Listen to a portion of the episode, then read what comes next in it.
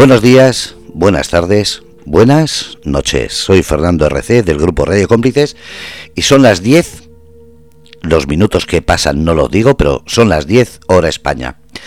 Jueves, rebelde con causa. Si miráis al cielo veréis muchísimas estrellas. Los que tenéis fortuna y los que tenéis una noche despejada y clara. Los que tenemos el cielo eh, lleno de nubes o simplemente la contaminación lumínica no nos permite ver estrellas, entonces ponemos la radio y escuchamos a esta estrella. Buenas noches, estrella. Ay, qué bonito, Fernando. Buenas noches. Y de repente, como una estrella fugaz, se va y quedamos completamente oscuras de nuevo. Qué bonito el cielo. Qué bonito sin esas interferencias luminosas que parecen luces LED vendidas del Ikea. ¡Ah! ¡Qué mierda! Hola, estrella. vamos... Mira, yo brillo incluso eh, con nubes. Tú brillas siempre. Lo que pasa es que hay, que, siempre. hay que hay que saber sacarte, ¿cómo se dice? Hay que saber verte ese brillo. No todo el mundo es capaz. Hay que saber pulirme, ¿no? Eh, eso, eso ya, yo es que lo de pulidor se me queda hace tiempo. Escucha, eh, decirlo de pulirme es como cuando tienes un, no sé, un cacharro de bronce o algo así, que se va poniendo feo, lo tienes que pulir para que brille, ¿no? Noticia en exclusiva, estrella no es estrella, es la lámpara de Aladino. Estaría todo el día frotándome. Eh, sin comentario. Esta noche, más, más, que polémica, es de meter esas cuñas así de. Mm, ¿Estoy diciendo lo que digo? Recordar, cuando escuchéis la grabación, escucharlo muy despacio y volver a escucharlo, y volver a escucharlo, y volver a escucharlo, porque de verdad no hay desperdicio en esta entrada. y, lo de entrada, a saber por qué ¿eh? lo digo también, ¿eh? Oye, no, no, no cambié las cosas. Que yo no estaba diciendo, además yo me estaba imaginando una lámpara de verdad. Oye, de bronce, yo no soy de bronce. Yo soy de oro. Toma ya, joder. me estoy viniendo muy arriba, ¿eh? Sí, sí, sí, sí. Como sigas así, mm, te dejamos solo, haces el programa y no te traemos invitados ni nada. Escúchame, te saluda y nos saluda eh, Paco a través de, del Facebook. Dice, buenas noches Fernando y Estrella, hace tiempo ya. Ay, pues eh, digo, claro, digo, es que si estoy en el chat de, de la radio no puedo estar en Facebook. Bueno, tú vas mirando Facebook y yo y yo el chat de... Mira, en, el, chat está Juan, que está saludando. Hola Juan. Dice, buenas noches Fernando, tío. Buenas noches, feliz, feliz, guapísima. Ah, Feli. Ha puesto la Z, como nos pasa a la mayoría. Dice, hola Estrella. Sí, Juan estaba ahí desde el principio. Eh, Feli también, así que buenas noches Juan. Estrella. Eh, como siempre, eh, yo ya me callo, voy a dejar de meter cuñitas sobre el pulido y sobre si te frotas o te frotan o a ver ese tipo de lámpara de qué material es. yo, froto la lámpara sola. madre mía, madre mía de verdad. que, los deseos, que los deseos sean todos para mí, es que soy muy egoísta. Eh, o sea, si sale el genio, que me dé los deseos a mí, solo. Eh, ahora va a salir el, genio deseoso y te va a dar todo el deseo. Mira, escucha, ayer nos estábamos, ayer con Manolo nos estábamos partiendo. ¿Te acuerdas el año pasado la pulsera que nos pusieron en Fitur? Yo todavía la tengo. Que se rompió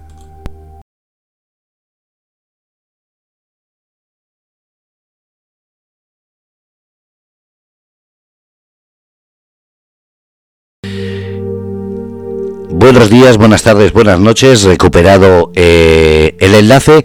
Ahora hacemos que entren de nuevo. Hola Estrella, no hace falta que contestes, ya ha saludado antes. Hola Carlos, buenas noches.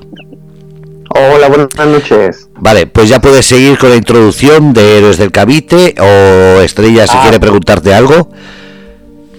Vale, bueno, eh, digo, como no sé en qué momento ha habido el problema, eh, digo, lo voy a volver a presentar otra vez es Carlos Merino Maestre, directivo de la Asociación Cultural Héroes de Cavite. Y bueno, ahora eh, te pregunto otra vez, Carlos, eh, cuéntanos un poco qué es eh, qué es la Asociación de Héroes de Cavite y cómo entraste, cómo entraste ahí.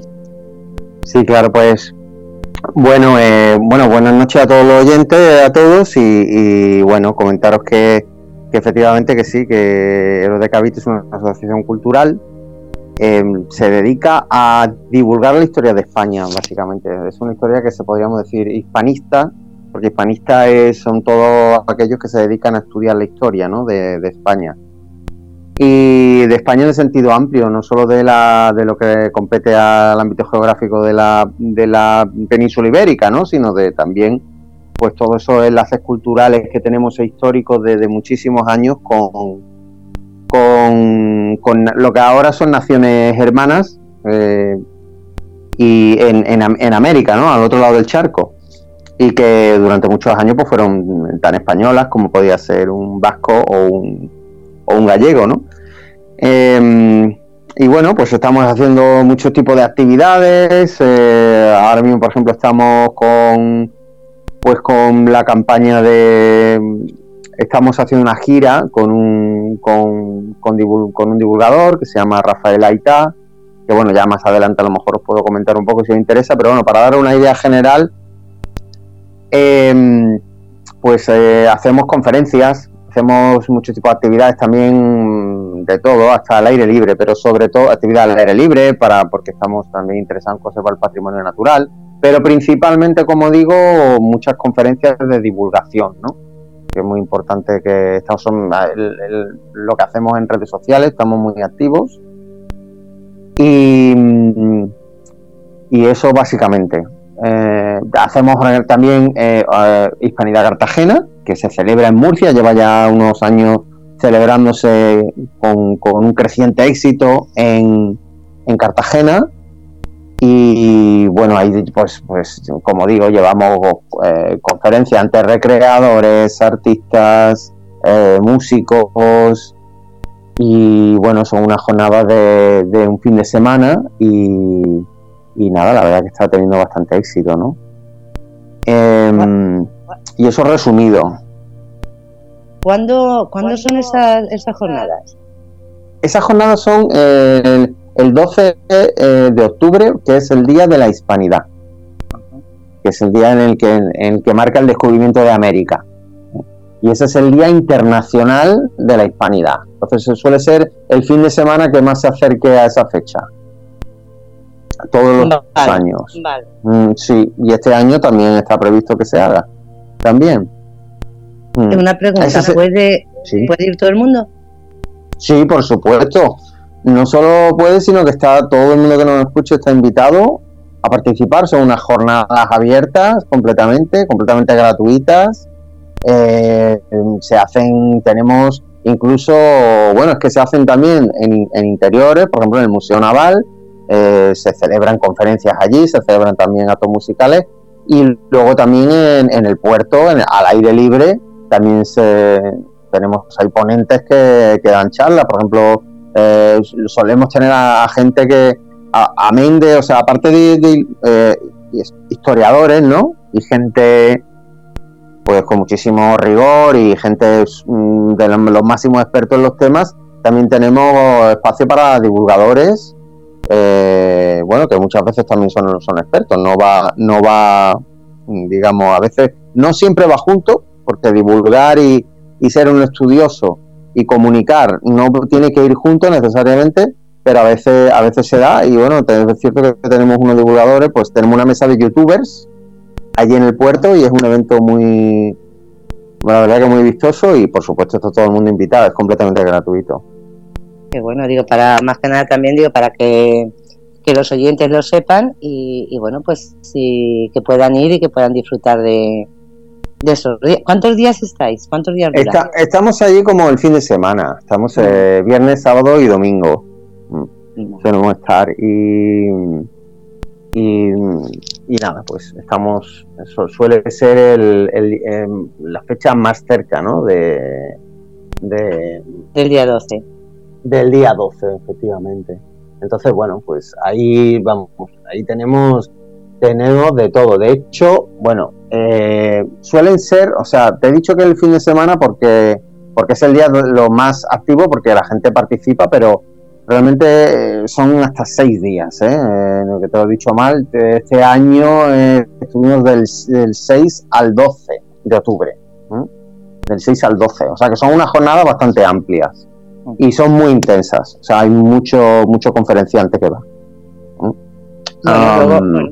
Lo que haremos más adelante, llegada más cerca de esas fechas, pues lo iremos diciendo para que, para que todo el mundo sepa cuándo es y, que se animen a ir. Claro, genial. Aparte porque como somos, vamos a ver, esto es una asociación que va todo con voluntarios. ¿eh? Va todo con voluntarios. Mm, es una organización sin ánimo de lucro, donde aquí estamos todos arrimando el hombro porque somos apasionados de estos temas, nos apasiona la historia, nos, nos gusta, creo, creo que hacemos una labor que también es necesaria porque no se conoce la historia, la historia de España, mm, es muy desconocida y, muchas veces es demasiado, es polémica a veces y demasiado polémica. Eh, este programa que se, se jacta de, ser polémico, ¿no? Pues eh, viene a cuento, ¿no? Porque, porque realmente a veces, muchas veces hay tanta polémica y lo que eso, en lugar de generar eh, pues mentes y voces críticas, lo que hace es pues crear un, una, un ambiente muy demasiado controvertido y demasiado hostil y lo que hace la gente es alejarse de estos temas, ¿no? Porque les parece como agrios, ¿no?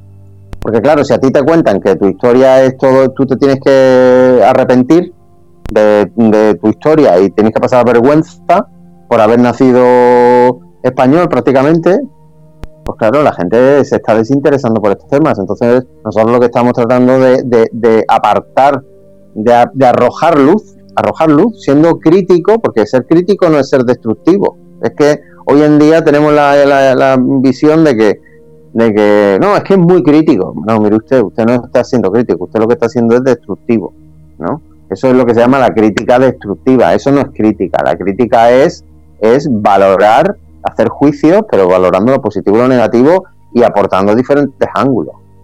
Eso es ser y, eso es lo que...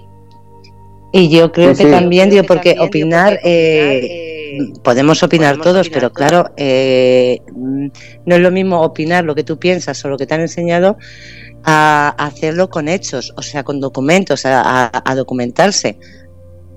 Sí, sí, totalmente.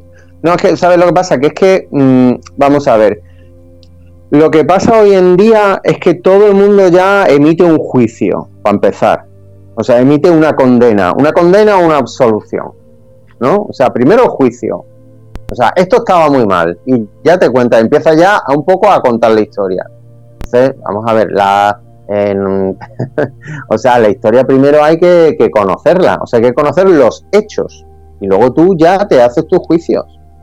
Pero claro, si tú ya de momento ya te están contando algo, ya de momento ya te están diciendo eh, mm, la terrible, como se suele decir, ¿no? La terrible conquista con el colonialismo español, colonialismo eh, que se dicen de Europa en América. Eso trajo un exterminio y, una, y un genocidio y no sé qué. Claro, eh, claro, ¿quién quiere, quién quiere acercarse a, ver eso, no? Eh, claro, aparte que, que, bueno, que es que eso de que hubo un genocidio o sea, existió un genocidio, de hecho, pero desde luego España no tuvo que ver en el genocidio. España no, no, no cometió ningún genocidio en América. Y esto que ella acaba de decir, por ejemplo, esto es muy, muy polarizante, ¿no? Y habrá mucha gente ya que desenchufe, ¿no? Porque diga, este, este tío, ¿qué me está contando, no? O sea, porque son cosas que se dan por, por seguida, pero yo me gustaría que los que me están escuchando, que por favor me den la oportunidad de hablar, porque eh, realmente yo, mm, o sea, quiero, quiero darles la oportunidad a la gente de que escuchen, no a mí, porque yo al fin y al cabo yo no soy un historiador, sino que yo simplemente vengo a, a, a, dar la oportunidad de que hablen, de que escuchen a historiadores. ¿no? O sea, de que escuchen a historiadores y que se hagan sus propios juicios. A lo mejor concluyen de que sí, que hubo un, genocidio, que los españoles cometimos un genocidio en América, ¿no? Yo, por ejemplo, a mí ese tema es un tema que me, me le da muchas vueltas, ¿no? Porque y para responder a tu pregunta de por qué acabo yo en esta, en esta asociación. Bueno, por cierto, yo, yo todo lo que diga no representa la opinión de la asociación. Nosotros no tenemos una opinión como asociación. Esto lo quiero dejar claro. Yo simplemente soy un voluntario y soy un entusiasta de la historia. Y luego soy una persona que está abierta a debatir y a conocer. Y que luego mm, yo me enriquezco de las opiniones de los demás que pueden ser contrarias a mí, incluso, ¿no? Eh, y de hecho, he llegado hasta aquí porque eh, o, sea, no es que he llegado, yo no he llegado a ninguna parte, pero digamos que estoy en este viaje eh, porque realmente a mí se me han opiniones muy contrarias que me han obligado, pues yo he vivido muchos años en América, en Estados Unidos, y concretamente, y, y, claro, a mí se me era, era muy muy controvertido, de pronto decías que eras español y la gente enseguida te lanza pues lo, la, una serie de, de, juicios ya de valores que ya estaban hechos, ¿no? Y te decían que, bueno, que, bueno, decían, pues tus antepasados eran unos nazis que vinieron aquí, ¿no? Entonces, claro, cuando te dicen esas cosas, pues uno se siente como con un peso, con, un, con una desazón. Digo, bueno, ¿yo por qué tengo? Porque, o sea, yo porque tengo por qué cargar con esto, ¿no? Y es, es esto verdad, es esto cierto, porque yo no era consciente de que esto, de que esto era así, ¿no? O sea, entonces digo, oye, igual me han contado a mí la historia de otra manera, ¿no? Em, entonces, bueno, pues uno se preocupa en mirar. Y yo, bueno, pues saqué una serie de conclusiones y, bueno, pues eh, eh, hay otras personas que sacan otras, pero vamos, yo creo que es, yo quiero decir que la verdad es que es, es, es algo perfectamente contrastable y perfectamente em, perfectamente asumido por la inmensa mayoría de historiadores y creo que es una cosa que son hechos, o sea, eso no es opinable, o sea, un genocidio es una cosa muy seria y no, no hay medias tintas, ¿no? Entonces, eh, pues yo he concluido de que, muy al contrario de lo que se cuenta, pues España estuvo en América y, creó, creó, creó eh, países, que fundó ciudades, dejó más de 160 eh, patrimonios de la humanidad en América, eh, que a día de hoy mm, subsisten, ¿no? Fundó, se mezcló, se mestizó, hizo familias con la gente allí, ¿no? Entonces, ¿cómo te vas a hacer un genocidio si te estás casando con nada más que tienes que salir a la calle y a, Hispanoamérica, ¿no? Los países hispanos y, darte cuenta de que la gente morena allí y mestiza y mezclada se llaman Javier García, llaman como tú, que tienen los mismos nombres que tienen. Entonces, ¿dónde está el genocidio? ¿Dónde está, dónde está la, los, los, la arqueología, ¿no? Que, que, es donde mm, los yacimientos ahí de, los restos mortales de, toda esa gente que supuestamente ha debido de, ¿no? O sea, ha sido, si ha sido un genocidio, pues habrá una evidencia eh, arqueológica, ¿no?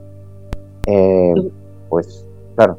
¿Tú crees que eh, nos ha hecho, aparte de que no se nos ha contado la, historia, eh, tanto, vamos, no se nos ha contado como la estás contando tú o como nos lo han contado otras, otras personas que hemos tenido en, el programa? Además, como dices tú, documentadas, o sea, con documentos y demás. Eh, las películas que hemos visto o lo que hablamos de las películas de Disney, que tenemos, una, tenemos una visión errónea de lo que sucedió realmente? Pues totalmente, totalmente sí, o sea, absolutamente, ¿no? Yo creo que, o sea, hemos tenido un estudio de la historia riguroso y realmente eh, serio durante muchísimos años y luego de, un tiempo a esta parte, pues ha habido un revisionismo, em, sobre todo a partir del siglo XIX y bueno, pues, bueno, sí, sobre todo siglo XX, ¿no? Principalmente mm, donde ha habido un revisionismo y, bueno, pues ha intentado dar la vuelta a la tortilla y contar, decir que todo eso estuvo muy mal y demás, y hacer cierto tipo de justicia, que en muchos casos es, es buena, ¿no? O sea, hay que, esto hay que verlo por casos, o sea, eh, hay que ver, tener una visión general, pero, pero también, es decir, cuando se, cuando se habla hay que hablar eh, con hechos concretos, ¿no? Entonces, es cierto que hubo un genocidio en América, y esto sí lo hubo, pero no fue español, es decir, los ingleses sí que se propusieron acabar con los indígenas en América. O sea, eh, los indígenas, los, hay que decirlo, y esto es así, o sea, es un poco duro, es un poco muy desagradable, es un tema que no es agradable, lo siento, porque tampoco quería entrar así tan fuerte, yo creo que entré un poco fuerte, pero, pero sí, o sea, hay que decirlo, que sí que lo hubo, em, hay que decirlo que, sí, porque están los documentos, es decir, que, que ellos mismos no los consideraban ni personas, no los consideraban seres humanos, eh, decían que el indio bueno era el indio muerto, eh, y se propusieron, eh, eh, digamos, borrarlos de la faz de la tierra. Y luego muchos de acabaron ya en, algunas reservas, o sea, muy pocos se acabaron en reserva, hubo, hubo, y sí que hubo un genocidio, ¿no? Y hay un, hay un libro que no se ha traducido todavía al español, me parece, que se llama El genocidio americano, de An American Genocide, que es un, es un, libro que, que, lo, que lo relata, ¿no? Y da, da cuenta de esto, ¿no? ¿Cuál es la diferencia con los españoles? La diferencia con los españoles es que los españoles, eh, fíjate, o sea, nos remontamos a, la Edad Media, ¿no? Y la Edad Media, pues el español declara que desde ya desde el principio Isabel la Católica fue una reina absolutamente visionaria y en esto no hay quien lo pueda negar, incluso el más anti-español lo tiene que reconocer, que ella se convirtió en una abogada de los derechos de los indígenas. Desde el día uno, porque claro, el, derecho de conquista, esto funcionaba así. O sea, aquí en la península ibérica éramos los, cristianos contra los moros. Y aquí si yo te venzo, pues te hago esclavo y, lo que lo que pille para mí. Eh, eso fue, eso era el derecho, así funcionaban las leyes y eso era mm, lo que la gente tenía. Pero claro, ahí ya eso se empieza a modificar, porque claro, cuando España llega a España, podemos decir, la monarquía eh, hispánica, ¿eh? es decir, la, corona de Castilla llega, em, digamos que mm, llega, llega a América y empieza a haber un, hay una decisión muy importante que tomar, porque ¿qué hacemos con la gente que nos encontramos allí? O sea, ¿qué hacemos? Eh, ¿Vamos a lo que me, lo mío, lo que lo mío y para la saca o, o cómo? O sea, ¿vamos a entrar ahí a, a saco. Y entonces Isabel la Católica desde, desde Castilla pues dijo que nada de eso, que, que, ellos eran gentes que había que evangelizar. por lo tanto sí que... Y, partió de la base de que tenían alma. Estos, estos discursos son como muy raros hoy en día, ¿no? Porque dice, vamos a ver, o sea, por supuesto que tenían alma, ¿no? O sea, pero es que, a ver, o sea, encima, por supuesto para nosotros desde nuestra visión del siglo XXI pero es que nosotros tenemos esa visión gracias a que alguien hizo el trabajo en su momento de desarrollar la visión de ser humano. O sea, el ser humano no es una visión... Eh, no es una visión que nosotros nazcamos con la visión de ser humano, ya eh, implantada en nuestra genética. O sea, es un constructo cultural, ¿no? Para que se habla que todo es un constructo, ¿no? Pues alguien tuvo que hacer ese constructo, ¿no? ¿Y cuándo se inventa la idea de ser humano? Porque estamos hablando que hay culturas que un animal tenía más valor que un ser humano, ¿no? Sabemos que, por ejemplo, los sabemos que los aztecas, por ejemplo, cuando veían a un jaguar o veían ciertos animales que eran sagrados para ellos, pues era un animal, pues eso, sagrado. Y al hombre, pues era, vamos, si podían, lo cogían y lo sacrificaban, lo subían en una pirámide, le sacaban el corazón y después se lo comían. O sea, y esto lo hacían, o sea, era una manera de, su religión, era, su religión. Entonces, a ver, no. Eh, esta, estas cosas que no. Ponte, ponte en el lugar, ¿no? De, los españoles que llegaron allí cuando vieron aquello, ¿no? O sea, mm, entonces, em, digamos que el ser humano eh, surge de una idea que es que es de, que todos, eh, decir, que surgimos pues de Dios. O sea, esa fue la, la, explicación que se dio en el momento.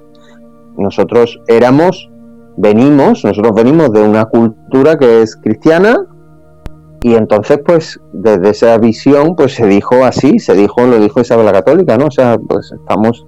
Eh, eh, esta gente hay que evangelizarla a estas personas, ¿no? Y que no se les cause agravio, decía, que no que no que se les trate bien. Exigió que se le específicamente que se les trate bien. pero tú sabes, Carlos, que eso no es lo que nos han enseñado. O sea, lo de ya. los mayas, los aztecas y demás, nosotros eso lo hemos visto en, en películas.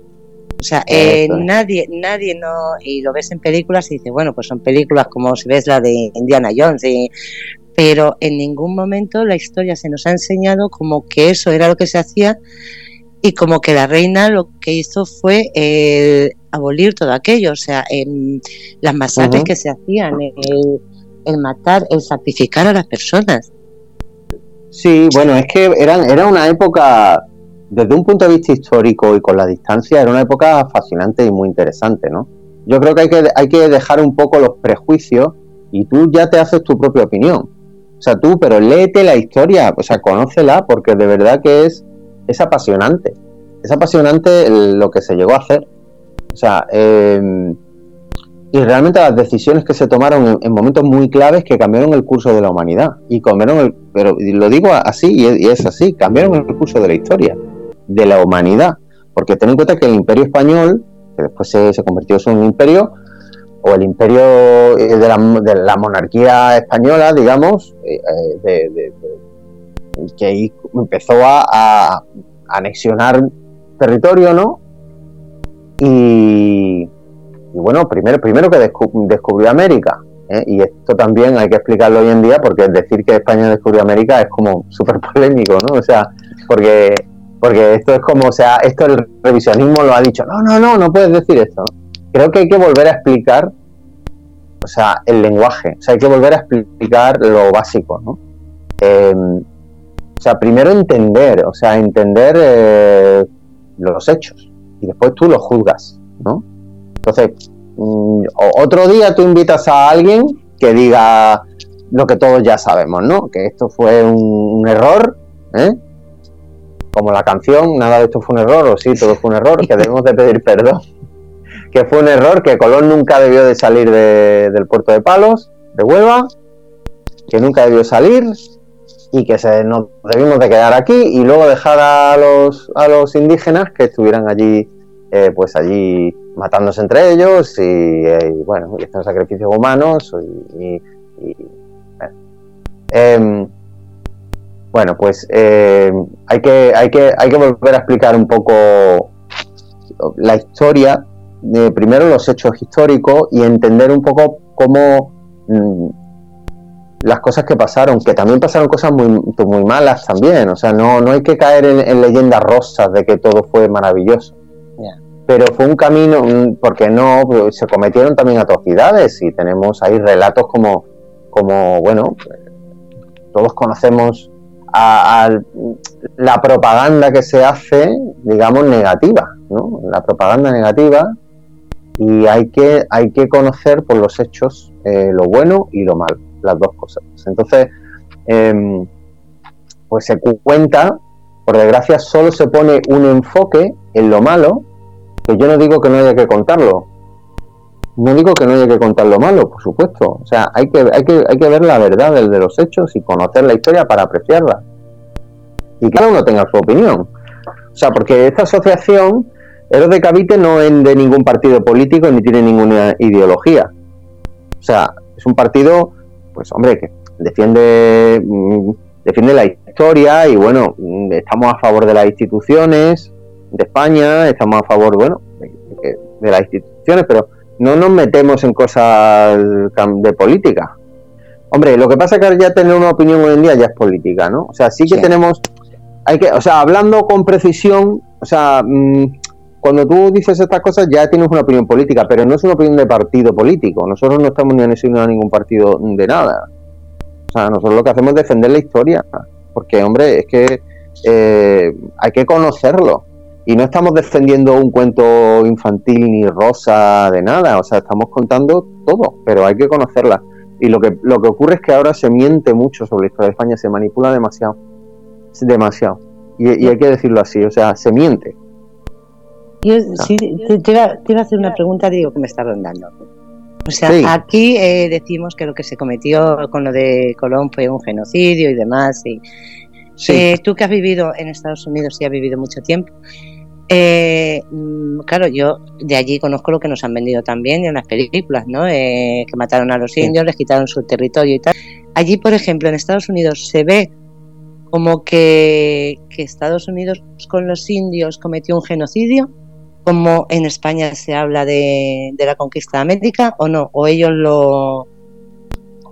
Bueno, en Estados Unidos, eh, en general, porque claro, hablar de todo Estados Unidos, que es un país tan grande, pues eso va, también va por barrios, ¿no? Pero en general, en general, eh, Estados Unidos hay dos tipos de posturas, ¿no? Está el, que vota republicano y el que vota demócrata, ¿no?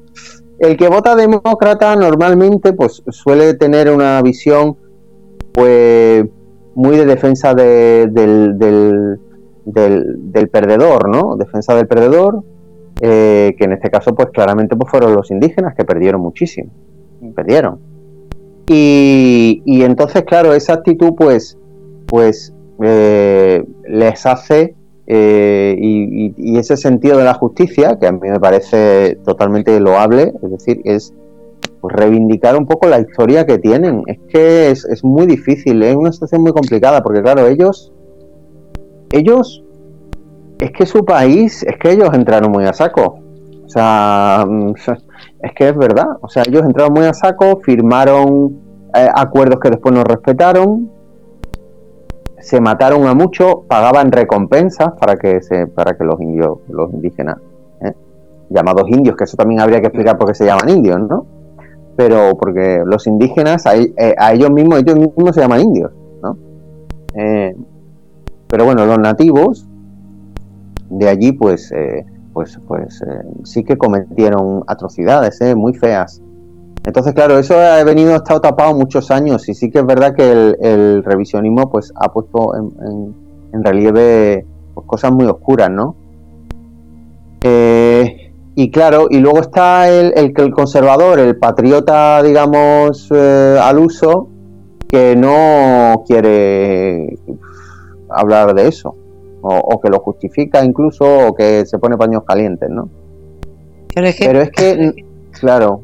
A, mí me hace mucha gracia eso, digo, porque vamos, digo, el, uno de los peores países en ese sentido, tanto con los negros, con, con los esclavos, con los indígenas, con todo, fue Estados Unidos. Sí, así Entonces, es. Mm, y sin embargo, mm, ellos allí no o lo cuentan o, Claro. O sea, efectivamente, ahora eso está totalmente en relieve. O sea, totalmente ahora mismo eso está en todos los medios completamente. A día de hoy, digamos, el discurso hegemónico es de básicamente que, hay que pedir perdón. Ese es el discurso hegemónico que también nosotros lo hemos incorporado de ellos. O sea, ese discurso viene de Estados Unidos, ¿eh? O sea, nosotros copiamos todo de Estados Unidos, todo. Pero es que tanto afán tenemos de copiar que es que es que nos cargamos sus muertos, hablando, perdónenme eh, la, hablando así coloquialmente, pero es que nos echamos sus muertos encima, y perdone usted, es que nosotros no, no tuvimos esa, esa política, ni tuvimos eso allí, es que nosotros tenemos nuestra propia historia y no va la cosa por ahí, pero es que nos quieren meter a hacer pasar a todos por el mismo rasero y no es verdad. Claro, por eso te digo, digo, eh, eh, porque nosotros tenemos que defender lo que dices tú, tanto explicar, explicar tanto lo bueno como lo malo. Como bien dices, eh, vamos a ver, malos hay en todas partes. O sea, no vamos a decir que todos los que fueron allí eran buenos, que seguramente había algún criminal, algún violador, vale. Pero eso lo hay aquí ahora y lo ha habido y lo habrá siempre. Pero la historia hay que contarla como fue. Tal como pues mira, fue, lo bueno y lo malo te puedo decir que había, había gente, hubo gente que, que abusó, es decir, hubo gente que, que se, montaba allí, por ejemplo, ahí, pues eh, eh, había gente allí, unos arenes allí, había un, señor que iba, un adelantado que le llamaban, una persona que iba allí a explorar y a, y bueno, y, y, supuestamente tenía, tenía, el tenía la orden de evangelizar y de construir infraestructuras. Esa era la orden. O sea, eh, eh, era, y de hacer acuerdos con los indígenas y luego, luego lo que ya decían aquellos, pacificar. O sea, era un estilo de, de, conquista, bueno, pacificar, también hubo guerras ahí también, ¿no? Entonces, allí había gente que se aprovechaba y lo que eran eran auténticos tiranos, incluso pues se montaban ahí sus arenas allí con, la, con las nativas y todo. Pero eso lo sabemos porque son los propios españoles los que lo denuncian.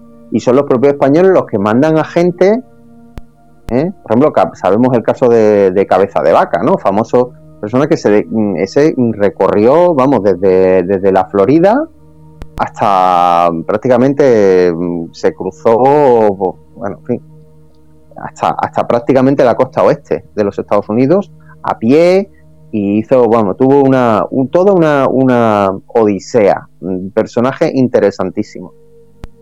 Él, lo que fue es que lo metieron en la cárcel, o sea, él fue allí, fue a denunciarlo y a decir, que mire ustedes, ustedes no pueden hacer esto. Lo cogieron, lo metieron en la cárcel y lo mandaron otra vez para, para España, luego tuvo que, luego tuvo que, mm, luego él regresó, ¿no? O sea, eh, o sea, hubo, hubo un, un, interés y una lucha por, por hacer las cosas bien. Es decir, hasta el más crítico con la historia de España, estoy hablando de eminencias, te puedo citar a León Portilla, por ejemplo, que es, que por ejemplo es una indigenista. ¿eh? Es indigenista quiere decir que él está a favor de los indígenas, pro indígena total. Lo cual, lo cual es, es perfecto, porque hay, hay que estar a favor de los indígenas, por supuesto. Entonces, eh, pero él es como él, cuando hoy en día cuando se dice indigenista es como decir, no soy un poco anti-español, ¿no? Digamos, ¿no? O anti la historia de España, ¿no? Entonces, este, este señor reconoce que, eh, que quien odia hoy en día, quien odia a España en América, o un hispanoamericano se odia a sí mismo. Esas son sus palabras literales. Y lo que él explica es que por supuesto que España, eso no pone ninguna duda, por supuesto que España se preocupó por los indígenas, por supuesto, porque tuvo lo que no tuvo ninguna otra nación, censores de sus obras. Es decir, lo que distinguió a España, y eso es lo que hay que conocer, lo que distinguió a España fue que hubo, hubo legislación y que hubo un esfuerzo denodado por, por eh, aplicar la ley y de hecho de esas aplicaciones de leyes y de ese orden de esas alianzas con los indígenas, de esas familias que se hicieron, pues ahí tenemos preciosas ciudades, preciosos pueblos, muchos de ellos fundados por los propios indígenas, ¿eh?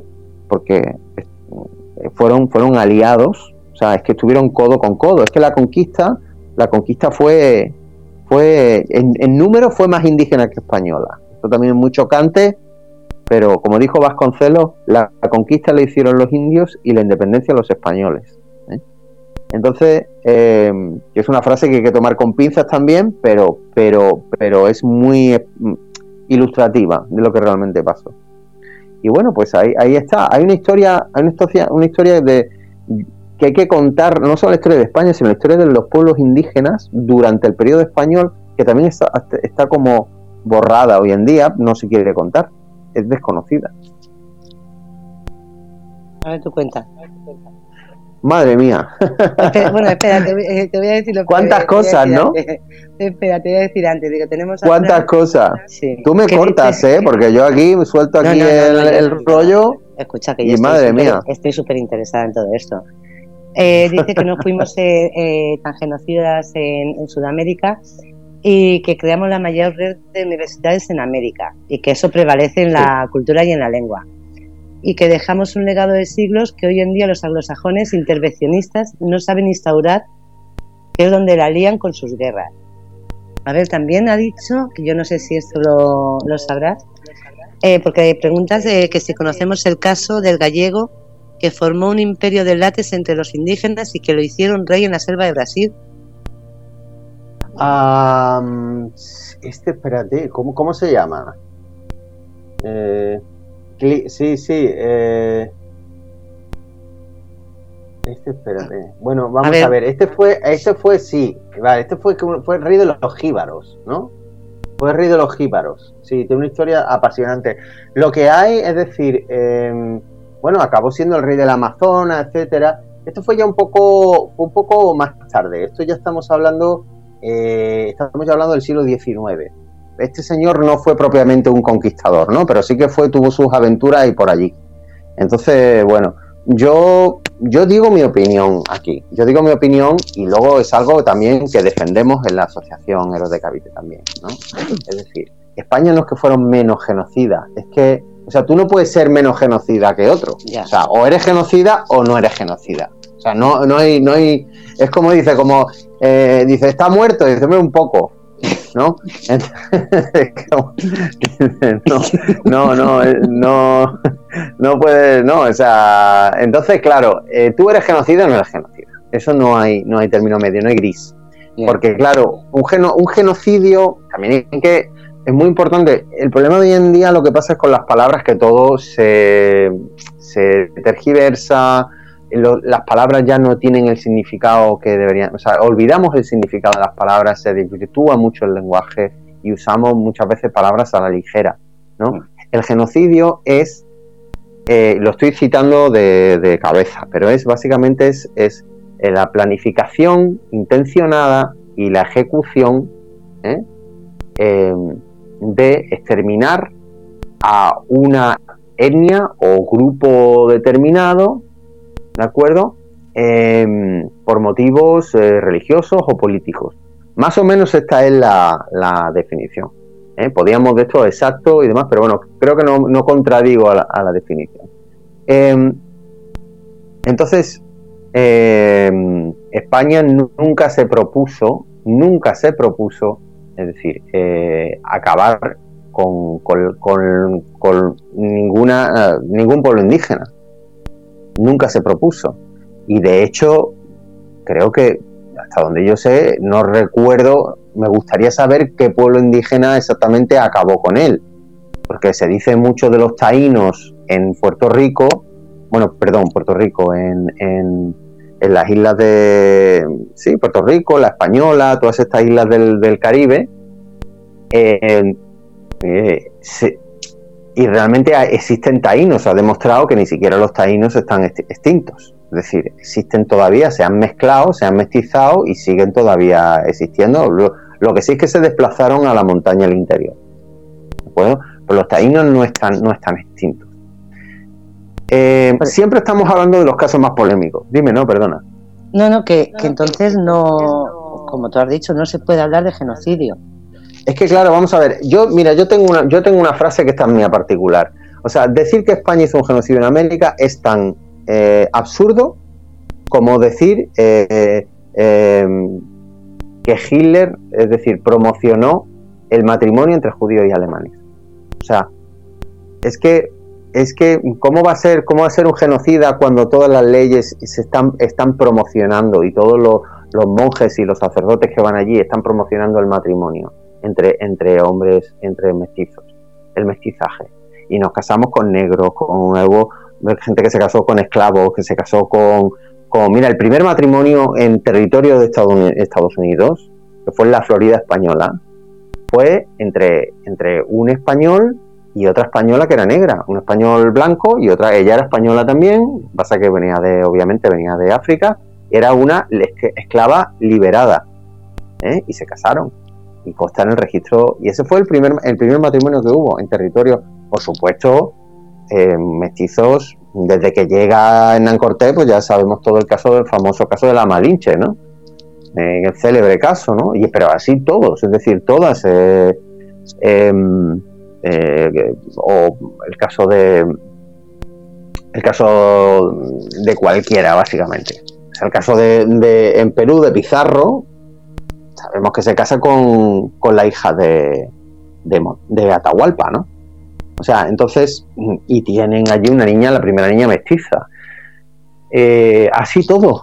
Es decir, porque esos matrimonios eran, eran estratégicos, eran política estratégica. Mira, eh, en la fachada real de Madrid, del, del, del Palacio Real de Madrid, en un sitio eminente están dos estatuas, que es la estatua de Moctezuma y la estatua de Atahualpa. O sea, estamos hablando de lo que eran, lo que serían el equivalente aquí a reyes de las dos dinastías más importantes, digamos, indígenas en eh, amerindias, que son la inca y la azteca, ¿no? Ahora le dicen mexica, ¿no? Que técnicamente pues sería mexica, ¿no? Pero porque azteca es un nombre que, se puso posterior. Pero bueno, aquí se conoce como azteca y, yo tampoco lo veo que esté mal dicho. O sea, es azteca. Entonces, eh, porque aztecas son los que vienen de Atlán, que es una tierra que está más al norte, ¿no? Y por eso se le llamó azteca. Pero bueno, em, ellos dos. Entonces, mm, las estatuas están consideradas y están colocadas entre una retaíla de reyes de otras dinastías europeas. Porque la visión que tuvo España es, vamos, esta gente no, la vamos a exterminar, nos vamos a casar con ellos y vamos a hacer eh, pues una alianza política. De hecho, los incas, y esto es una, cosa que están contando ahora mismo Capitán Perú, que es eh, el, bueno, está en redes como se le conoce así, pero bueno, es Rafael Aita, que es un, es un estudioso de este tema, y y bueno, que ha dado muchas charlas allí en la, ha dado charlas en la Universidad de Lima y, ha estado allí en debates con los profesores de allí en historia y bueno, pues es, una persona que es un, un, ha hecho un libro pues bastante muy riguroso que se llama Los Incas Hispanos y lo está promocionando ahora por todo eh, por toda España, ¿no? Bueno, pues básicamente lo que viene a contar Rafael Aita es la historia eh, oculta de los incas hispanos. Em, porque fue una dinastía mm, de, una, de reyes, de gobernantes, que se juntó con la española, Entonces ellos eran los representantes de los reyes aquí, eh, allí en, Perú.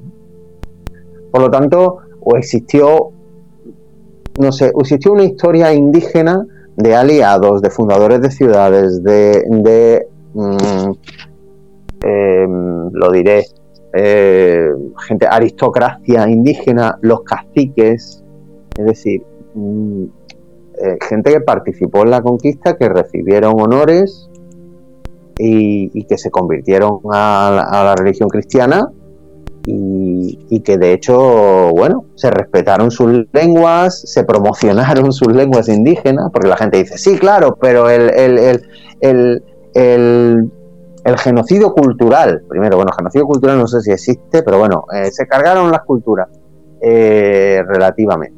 O sea, porque mm, el, idioma se promocionó. Lo que sí que hubo fue que se acabó con, por ejemplo, se acabaron con los, con los eh, sacrificios humanos, y se acabó con la antropofagia, con el canibalismo, se acabó, se, acabó con eso, ¿no? Em, no, mm.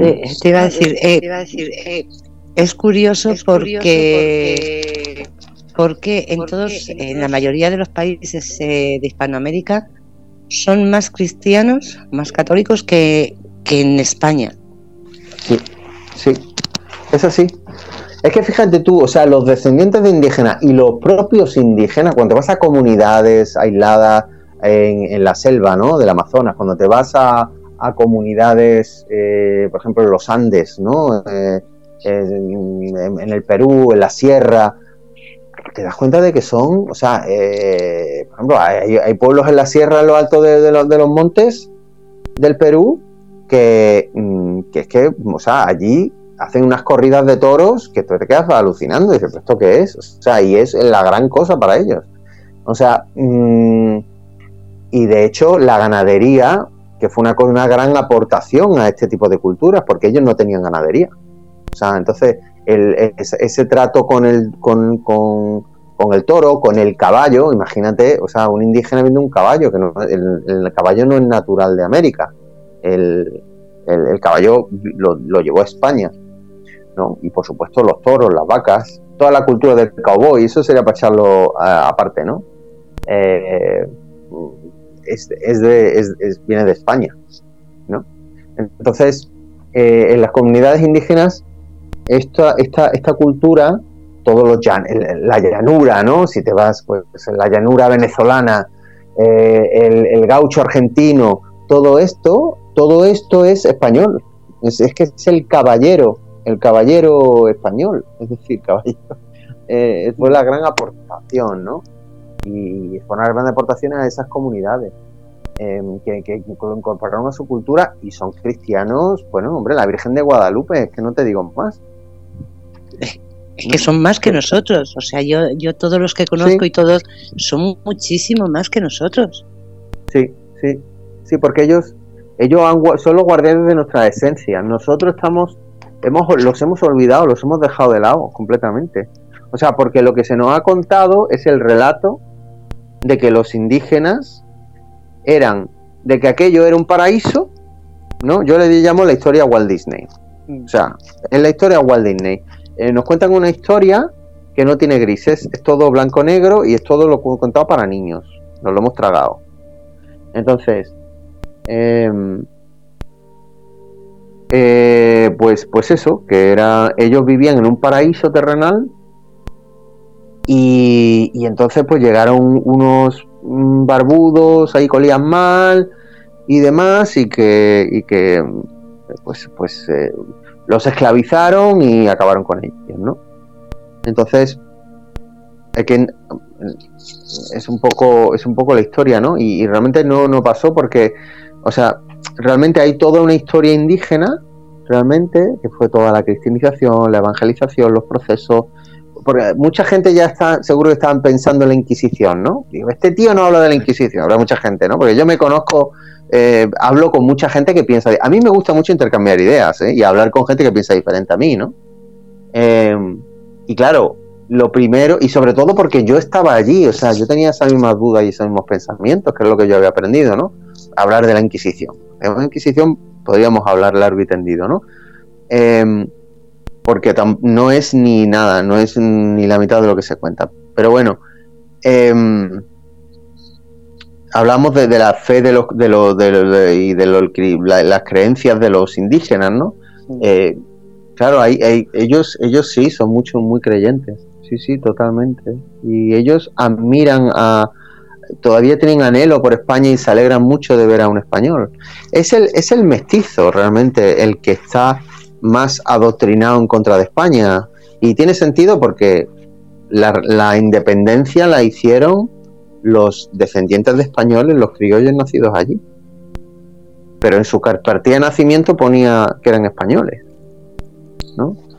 Eh, bueno, es así. Y los indígenas, cuando tú vas a, los ejércitos y vas a ver la lista de los ejércitos eh, de las independencias, ves que los que son los indígenas los que están a favor del rey. O sea, los indígenas luchan por el rey, luchan, defienden defendieron con... Entonces, mm, ¿por qué? Porque ellos eran, ellos eran muy religiosos, eran muy cristianos y entonces sabían que lo que venía pues no les iba a dejar el lugar y tenían, y tenían razón. Y tenían razón porque em, la ley, el derecho indiano que existe, que esto es un cuerpo de leyes y de, legislativo enorme, interesantísimo, es un campo de estudio súper interesante, fueron las leyes, las leyes de Valladolid, las leyes nuevas, es decir, llamadas también leyes nuevas, ¿no? Mm, eh, que se fueron perfeccionando, fueron perfeccionando eh, para luchar contra, contra sistemas que, pues, muchas veces eran abusivos, ¿no? Eran abusivos mm, contra el del indio, ¿no?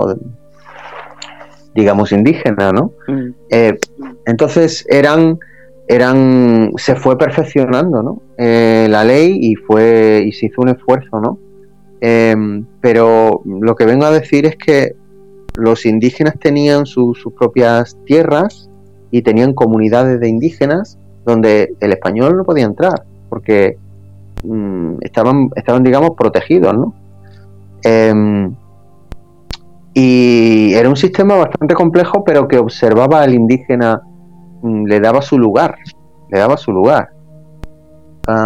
tenía sus interlocutores que, hablaban en lengua indígena con ellos. O sea, es que lejos de. Es que no se impuso el, español ni el castellano, no se impuso como la gente se piensa. entonces, e, ellos entendieron, nuestros antepasados entendieron que la, la, conversión y todo eso tenía que ocurrir gradualmente. Tenía que ocurrir gradualmente y que, y que eh, formaba parte de un proceso y se les llamaba gentiles. Recibían trato de gentiles. O sea, es decir, gentil era una persona no creyente. ¿vale? No, se les no se les trataba de bárbaros ni todo, eso es un mito francés que luego vino más tarde. ¿eh? Que ya Rousseau ya se empieza a, eh, perdón, Montesquieu empieza a escribir ya que sí el, el, el, el, buen el buen el buen salvaje y todo ese tipo de cosas, eso son cosas de los franceses que ya introducen ese lenguaje. Pero no, no, se, no se habla de eso para nada. Es decir, se, se, les da un trato, tienen sus propios organismos, tienen no se les puede juzgar. O sea, lo de la Inquisición, ¿Te, eh, ¿Te, lo comento o no? Ya pasamos a otro tema. porque aquí enlazamos una cosa con otra. Sí, sí porque además el, otro día me acordé, ahora te lo cuento. Porque estaba diciendo Fran en, el chat eh, que los famosos eh, guanches que luego en la Segunda Guerra Mundial nos dieron de comer a media Europa. Yo eso es otra cosa que tampoco sabía. Mm. Y que los anglosajones temblarían si los españoles supiéramos formar una comunidad económica latina, que seríamos un eje económico más frente al, del dólar. Totalmente, claro, claro. Bueno, pero es que eso explica por qué no lo somos. O sea, todo este cuento viene de Estados Unidos. O sea, nosotros repetimos un discurso que no, no, es ni siquiera nuestro. es que ese es un tema, ¿no? Me, pregunta Fran, digo, es que si no luego se me pasa, dice, pregúntale sobre cómo han podido fusionar sus culturas y creencias con el cristianismo. Bueno, pues mira, eh, hasta donde yo sé, y hablando así en términos muy generales, y yo invito a todos los, a todos los oyentes a que, bueno, que visiten las redes sociales que, y, que, y que escuchen a los expertos de verdad. En el canal de Oro de Cavite hay muchísimos, que son los más candentes y los más variados. Eh, digamos, y los más rigurosos y los, mayores expertos, porque nosotros siempre vamos a los expertos porque nos interesa la verdad, ¿eh? insisto. ¿eh?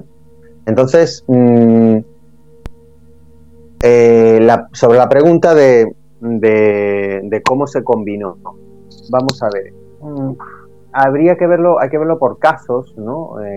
yo voy a, te puedo, puedo hablar de, a mí personalmente el que más me gusta eh, es el, caso de Nueva España, de Hernán Cortés y, sobre todo la, conquista de la conquista de Mesoamérica, ¿no? Em, o sea, la primera alianza que podemos decir, decir que se hace con la primera alianza que se podemos hacer que se hace con los eh, indígenas es militar. Esa es la primera, es decir, hay un interés militar en común antes de hablar de cultura, antes de hablar de nada, hay un interés común. Eh, eh, Cortés fue muy hábil y en general todos los conquistadores más importantes lo fueron, en el sentido de que ellos buscaban eh, a crear una serie de alianzas con los enemigos de la tribu o el pueblo principal. En este caso, en Mesoamérica, como lo fue en Perú con los incas, allí estaban los, los aztecas y ellos tenían un imperio, que era una triple alianza con, una, con unos pueblos eh, mm, aliados, y ellos pues eran los que los que partían el bacalao allí. Entonces, y claro, y además eran, no eran, no eran muy gentiles, ni iban repartiendo rosas ni nada. O sea, allí cogían a, los a los enemigos los capturaban y los subían a la pirámide, le abrían el corazón con, una piedra y después se lo comían.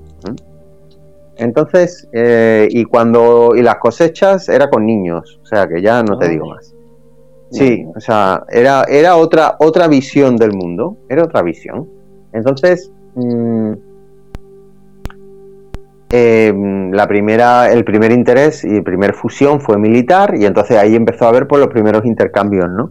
Em, entonces, claro, hubo, un interés de, los propios indígenas en quitarse de la tiranía de la tribu hegemónica. O sea, entonces, es decir, hay un interés, es que hay un interés, es que esta visión de que el indio era un pobre, un pobre inocente que no dominaba su destino, que no participó, que no tomó ninguna decisión, que solo solo estaba allí para, para, dar pena, pues no, es que esa visión no existe, de, esa, esa, visión, esa realidad no se dio. los indígenas, hubo alianzas políticas, había unos pueblos allí ya consolidados. Hay que hablar de los tascaltecas. Es que nada más que hablamos de los aztecas, pero no hablamos de los tascaltecas. Los, los tascaltecas o tlaxcaltecas eran el, pueblo, el, mayor enemigo de los aztecas. luego pues había allí otra serie de pueblos, eh, otomíes, gente de Zempoal, o, bueno, había eh, de todo, ¿no? Em, que eran, estaban sometidos por el imperio azteca y bueno, pues se unieron. Esa fue la primera mezcla. Luego, digamos que a nivel cultural ya empezó a haber los primeros roces, ya había que tener unos acuerdos mínimos, por ejemplo, que acabaran, se acabaran con la con el, con el sacrificio ritual. Claro, cuando llega allí Hernán Cortés y su gente, que eran todos, pues eh, tenían, tenían la visión eh, católica, cristiana, entonces había cosas que ellos no podían tolerar. O sea, era intolerable. Se cuenta que a, Ana Cortés le sirven una sopa, que es el famoso pozole mexicano, ¿eh? que es una sopa riquísima, típica, un platillo de México, solo que en aquella época se usaba, se comía con carne humana. Ay, Entonces, sí, claro, entonces, claro, eh, eh, eso fue, lo sirvieron los tascaltecas. Eh, bueno, no sé si fue azteca o tascalteca, pero yo creo que los tascaltecas también lo tomaban y él, claro, entonces ya él decía, mira, vamos a ver, nosotros mm, somos aliados, pero aquí los mm, primero este, este tipo de costumbres no las podemos tolerar, no, no podemos compartir. Entonces, em, claro, eh, ya primera alianza empieza a haber unos matrimonios porque se empiezan a, casar entre ellos, son las primeras alianzas, las princesas tascaltecas se casan con los, altos mm, eh, cargos eh, militares de la gente de Cortés. ¿eh? Em, para afianzar esas alianzas, ¿no? Porque son alianzas de guerra, de, pues son alianzas de sangre, o sea, aquí vamos a morir todos juntos, o no hay camino, o vencemos o morimos todos. Entonces, hay una, hay una, una alianza primero política, y hay un mestizaje y claro, hay, hay unos ritos que supongo que empiezan a ser los ritos mm, indígenas combinados con los ritos, con el, con el, sacerdote que va con el ejército y los casa por, por, el rito cristiano, ¿no? Entonces ahí primero son los primeros contactos. Sabemos que Hernán Cortés coloca una imagen de la Virgen de Guadalupe, la coloca en, en un templo, ¿no? Y entonces ahí empieza a haber pues cierta polémica, porque claro, eh, los dirigentes quieren hacer mm, tratos con, Cortés, pero claro, eh, ellos empiezan a ver cierta incomodidad porque están colocando unos, símbolos de otra religión, lo están colocando en un, sitio sagrado como es el templo ¿no? de sacrificio. Eh, entonces, bueno, mm, pues, pues esos son los primeros intercambios y luego ya cuando ya empieza a haber cuando empieza a haber victorias pues empiezan a haber recompensas. Porque claro, los soldados no, uno no se juega la vida por, por nada, se lo jura porque quiere una vida mejor y quiere una recompensa. Entonces, estas alianzas políticas empieza a ver que haber unos cambios y que los soldados pues pueden con un caballo, con, un, con unas armas nuevas, con unas técnicas nuevas, con un nuevo liderazgo, con una nueva unión, con una nueva política, ellos se sienten fuertes como para conquistar. Y entonces ellos vencen, vencen Tenochtitlan, conquistan, cae, cae la, ciudad, mm, famosa ciudad de, mm, Azteca, y entonces, claro, ya empiezan a haber este tipo de alianza y de progreso, empiezan a repartir por una serie de botines y demás. Y después el rey, pues, a muy. Primero esa es la victoria inmediata, ¿no? Y luego ya, pues, eh, los reyes empiezan a darle, pues, privilegios, empiezan a darle, pues, unas armas, es decir, armas, eh, es decir, escudos y todo ese tipo de cosas, y privilegios, eh, digamos, que vienen a ser entrar a formar parte de una aristocracia, ¿no? Es decir, cuando uno ya tiene una hidalguía, ¿no? Este tipo de, tipo de cosas. Em, y son alianzas, son alianzas mm, primeramente de sangre, son alianzas primero porque son matrimonios, los indígenas reconocen a España como una potencia, o sea, ellos nos veían como si fuera, salvando las distancias, si se me permite el símil, como si fueran eh, extraterrestres, porque una persona que viene en un barco, mm, cruzando el océano, pues para ellos como si viene un platillo volante y se baja un señor con una barba y con un vestido de metal y con una espada de acero toledano, pues es como, y, encima montado a caballo, que es que nada de eso era una cosa que era completamente alienígena, no en vano se le llamaba el Nuevo Mundo, no en vano se le llamaba el Nuevo Mundo, pues claro, ellos, ellos empezaron a incorporar, empezaron a estar muy abiertos a incorporar todo ese tipo de culturas, de usos, de costumbres, las aportaciones que ya comentaba antes de la ganadería, y, todo eso vino con, un, con, una serie de rituales. Luego, mm, eh, con una serie mm, de, rituales de entrada a ese mundo, que era el bautismo. Entonces, eh, se dice, es que se le obligaba a bautizarse. Bueno, vamos a ver. Eh, si tú eres un indígena, ¿no? Yo me pongo en su lugar. Si tú eres un indígena y tú, tu Dios, te está pidiendo que mm, sangre, ¿vale? Porque es que, es que su filosofía era mm, de que la, sangre tenía que correr para que hubiera vida. O sea, eso era su, su filosofía, ¿no? Eh, creo, que le decían el trachinoli, me parece, o la tichinoli, o no me acuerdo ahora el nombre, la palabra náhuatl, me perdonen, porque no, no, hablo muy bien náhuatl. Ni muy bien ni muy mal, no lo hablo. Pero que era la lengua mexicana, ¿no? De los aztecas, ¿no? Entonces, em, em, era, ellos tenían esa visión y ese término venía a ser, le, le, llamaban agua preciosa. Y el agua preciosa era la sangre, y eso tenía que correr. ¿eh? Tenía que correr, para que hubiera vida. Entonces, cuanta más muerte, más, más sacrificio, pues más vida. Era un ciclo del ciclo de la vida. Bien. Entonces, tú vives así, entonces tu Dios te está mm, pidiendo mm, sacrificio, tu Dios te está pidiendo eh, tal, hay una, hay una élite de, chamanes que están allí matando a cascoporro. Eh, tú a veces ahí tienes que vender a tus hijos porque eh, a veces se venden, se vendían, se compraban a niños para estos sacrificios que eran al dios Tlaloc, que era el dios de las aguas, el dios de la lluvia. Entonces era una cuestión de vida o muerte. Tú sacrificabas a tu hijo porque es que si, si, si no llovía se te iba a morir de todas maneras. O sea, es que, entonces claro, tú hacías, por eso se llamaba sacrificio, porque tú eras sagrado, se le dabas a, un dios, lo entregabas y tú te sacrificabas, sacrificabas a tu hijo, te eh, entregabas al dios, a lo sagrado, para recibir una recompensa. Bueno, entonces yo lo que digo es que, claro, cuando se, cuando se empieza a dar un mensaje de que no, de que Dios es, es amor, de que Dios es misericordioso, de que Dios no ya se sacrificó a su hijo para que tú no tengas que entregar al tuyo, pues hombre, si yo fuera indígena, pues diría, me apuntó. Ya, ya. ¿No? Sí, sí, sí.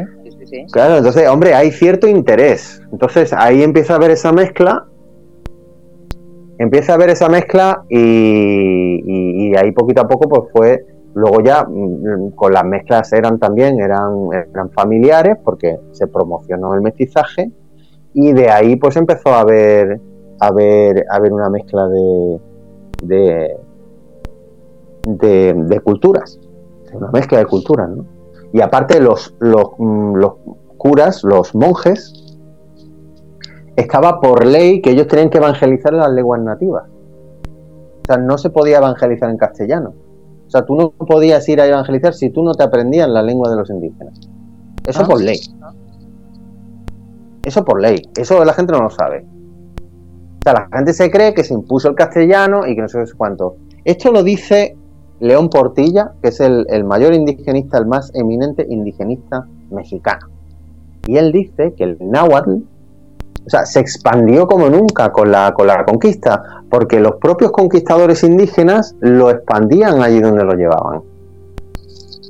Entonces sabemos que, por ejemplo, en Guatemala, cuando se fue la conquista de Guatemala, los, los, los indígenas aliados a los españoles que hablaban náhuatl se lo llevaron a, lo que, a la zona maya, que allí estaban los mayas, a pelear contra los mayas, y allí se crearon algunos pueblos y barrios que se llaman Mexicatlingo que viene a ser, si no, si no lo pronuncio bien, me perdonen mi, malísima, horrorosa pronunciación del náhuatl, pero viene a ser el pequeño, el pequeño Mexiquito, pequeño México. ¿Vale? Entonces, eh, hay uno, eso es, eso está exportado a otras zonas porque, porque eran, eran, eran aztecas que fueron para allá, por lo tanto, ahí sí que hubo, hubo, hubo esa mezcla y, de ese roce, pues, pues surgió, surgió. Em, viene a ser un poco la mezcla, pero también lo mismo se, se expande a, el mismo proceso pues se expande a zonas como el Perú, por ejemplo, y a, y a cualquier otra zona. Ahora te voy a decir una, una cosa, que ha, que ha puesto Fran que sé que te va a interesar. Dice que, que tenían unas sociedades muy desarrolladas, eh, ciudades con pirámides, con servicio de aguas, etcétera. Eh, yo le, he dicho que eso no es mm, tan cierto. Eh, bueno, vamos. Carlos. Mira, yo le voy a dar ah, un, poco la razón a Fran, ¿eh? O sea, es decir, en lo que él ha dicho concretamente, sí. yo no, sé, no he leído el mensaje, pero en lo que él ha dicho concretamente, ha dicho, eran ciudades avanzadas. Muy desarrolladas ciudades, muy con servicios de aguas, etcétera. Claro, muy desarrolladas comparado con qué, ¿Eh? pero, es pero eran muy desarrolladas. Luego hay que todo entender qué entendemos por desarrollado y comparado con qué. Efectivamente, Fran, nuestro amigo Fran, tiene mucha razón en que eran muy desarrolladas para comparado con los pueblos de alrededor y comparado con lo que había en América, del continente americano, ¿eh? Entonces, Efectivamente, tenían servicio de agua, efectivamente, porque tú no puedes construir una ciudad si tú no tienes servicio de agua. O sea, tú para empezar a, reunir gente a habitar una zona concreta alrededor de una zona, lo primero que necesitas es servicio de agua. Y eso lo cumplían. Tanto los incas como los aztecas. Y como los mayas también. Pero lo que pasa es que los mayas, los mayas, el imperio maya se fue al garete antes de que llegaran los españoles, ¿eh? eso también hay que decirlo. Antes ya eh, las famosas había ciudades abandonadas y demás, pero bueno, eso es otro, tema.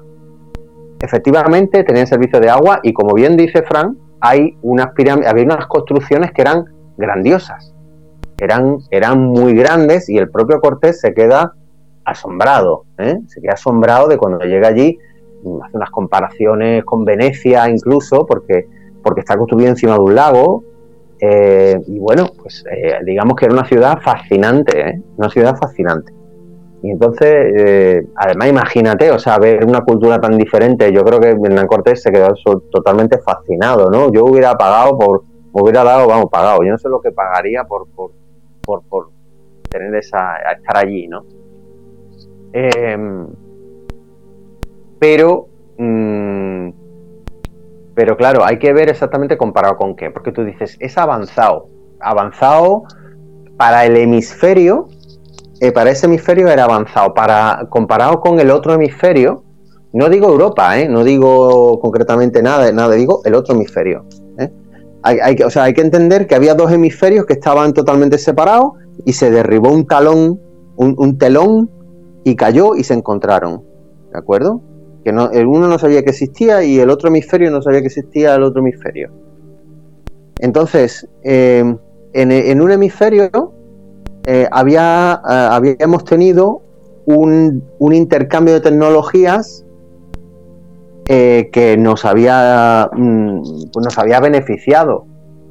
Nosotros, sin ir más lejos, pues a los árabes pues le copiamos los números, el sistema numeral que tenemos ahora, eh, le copiamos a los chinos, le copiamos la, bueno, teníamos, teníamos pólvora, teníamos, es decir, em, em, era, era un intercambio de, tecnologías importante. Sin embargo, eso ocurrió en todo el hemisferio. He puesto España de, la península ibérica como ejemplo, pero ocurrió en todo el hemisferio. Sin embargo, en América eh, eran pueblos muy que vivían muy alejados y no habían desarrollado apenas tecnología, pues eh, por no decirte, o sea, no, no, no decir tecnología es que no habían desarrollado ni la rueda.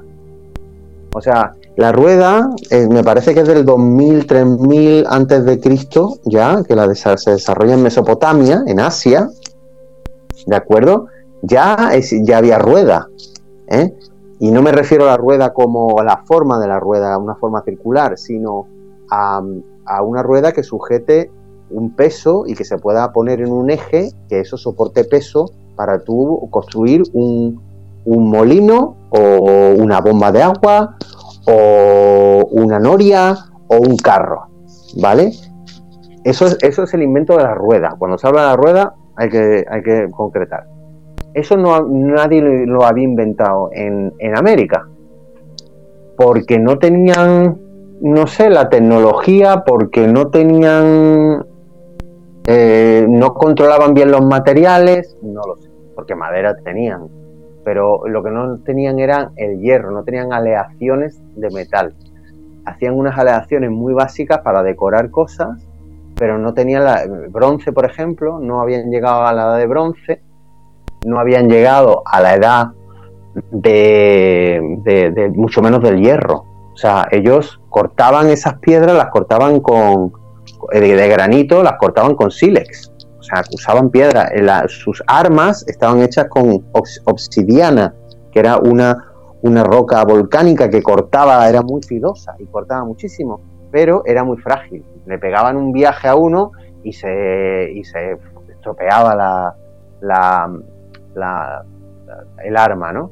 Entonces, lo que vengo a decir es que, aunque su, su, pirámide y las sus ciudades eran grandiosas y eran muy avanzadas comparadas con, con una tribu del Amazonas que vivía en taparrabos y que, pues, hacía cazaba con un arco y poco más y, no tenían ni, ni, ciudades ni nada, que eran prácticamente nómadas, ¿no? Es decir, sí que habían logrado asentarse, habían logrado medir el tiempo, eso es un gran avance para una civilización, ¿eh? Porque claro, es que hay, hay eh, pueblos indígenas del Amazonas que no tienen ni sentido del tiempo. O sea, yo un día, luego otro día, otro día. Pero claro, si tú no te planificas, ¿cómo vas a construir un cultivo si tú no te planificas? Y es verdad que los aztecas, concretamente, habían desarrollado un calendario pero bueno, y eran, y, bueno, tenían, observaban el cielo, mm, a ver, las pirámides eran muy grandes y habían logrado poner una piedra encima de otra, pero no sabían hacer un arco, por ejemplo. O sea, un arco, olvídate, o sea, no, no sabían poner un arco, no sabían hacer una bóveda, no sabían poner un, un tejado así a dos aguas, o sea, todo era así como plano. Eh, no sabían poner una viga, entonces, eh, claro, hay que, hay que poner las cosas en su contexto. Es decir, ellos tenían un, retraso comparado con otro hemisferio de miles de años, de miles de años. Claro, cuando venga un señor que, mm, bueno, y no tenían náutica, no tenían mapas, podría seguir. O sea, no tenían, no tenían alfabeto. No tenían alfabeto. Eh, había, yo hace poco he leído que en el Perú sí que hubo unos intentos de así de hacer un alfabeto, pero luego llegó otro, otro, em, otro, me parece que fue otro inca que lo sucedió y se lo cargó porque no quería que hubiera ningún resto del antiguo mm, eh, poder y entonces lo sustituyó por una cosa que era incluso peor. O sea, no, no se llegó a desarrollar y en el caso de los aztecas y de los mayas, pues no tenían, no tenían un alfabeto, ellos usaban eh, símbolos, o sea, usaban lo que se llaman, eh, eh, no me acuerdo ahora mismo, pero eran, eran, eran símbolos, eran dibujos. ¿Cómo se llama? Ahora no me sale la palabra, el, em, pictogramas, esa es la palabra. Usaban pictogramas, es decir, usaban dibujos que simbolizaban conceptos.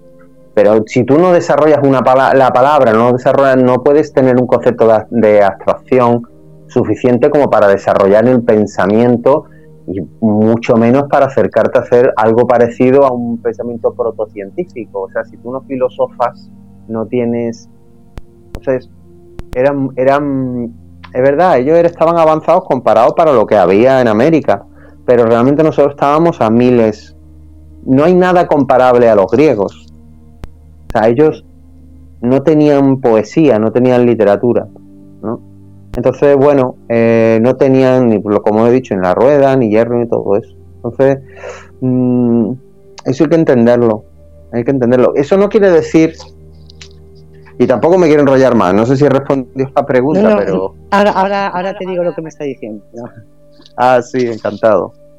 Digo, porque está diciendo que están apareciendo como nuevas pirámides eh, tapadas por la selva, eh, que la astronomía y las matemáticas están en esas pirámides, que son exactas a las egipcias, mm, que también hay grabados, figuras esculpidas en culturas sumerias, eh, que, dice que cómo aparecen allí también.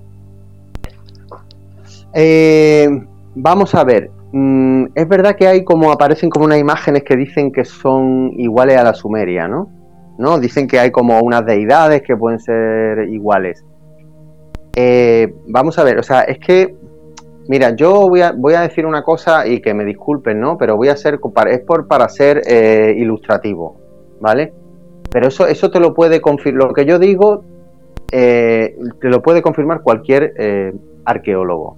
No hay cosa, la construcción más básica del hombre es por una piedra encima de otra. Y eso es lo que es una pirámide. O sea, yo comprendo, hay mucha fascinación por las pirámides, por la cultura egipcia, eh, por la cultura misteriosa indígena azteca, por las pirámides mayas, por todo.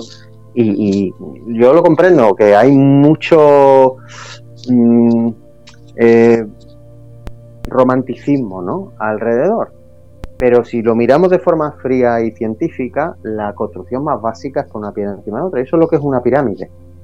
O sea, es una pirámide, una pirámide es eso, una piedra puesta encima de otra. Y, es la construcción más sencilla, es decir, primero una base y después otra que es menos menor y otra menor, otra menor y otra menor hasta que te queda una pirámide. Pero lo complicado es hacer una bóveda. Lo complicado es eh, hacer una ventana que aguante el peso hacer eso pero en hueco. O sea, las pirámides eran macizas. Es que por lo menos, por lo menos los los los egipcios tenían un sistema de túneles un poquito más, más elaborado, hasta donde yo sé. Eh, pero desde luego los, los, los, mayas y los aztecas no tenían dentro, o sea, eso era macizo todo. Sí que tenían alguna cámara, a lo mejor para el enterramiento de un de un de un de un pues el rey suyo, pues, Tlatoani en el caso eh, azteca, mm, alguna cosa funeraria, ¿no? Para meter ahí, pero no, no era, no tenían una cámara que era, eran muy básicas, eran metidos bajo tierra y, realmente eh, hay que mirarlo con detalle para, para ver, para hacer la comparativa.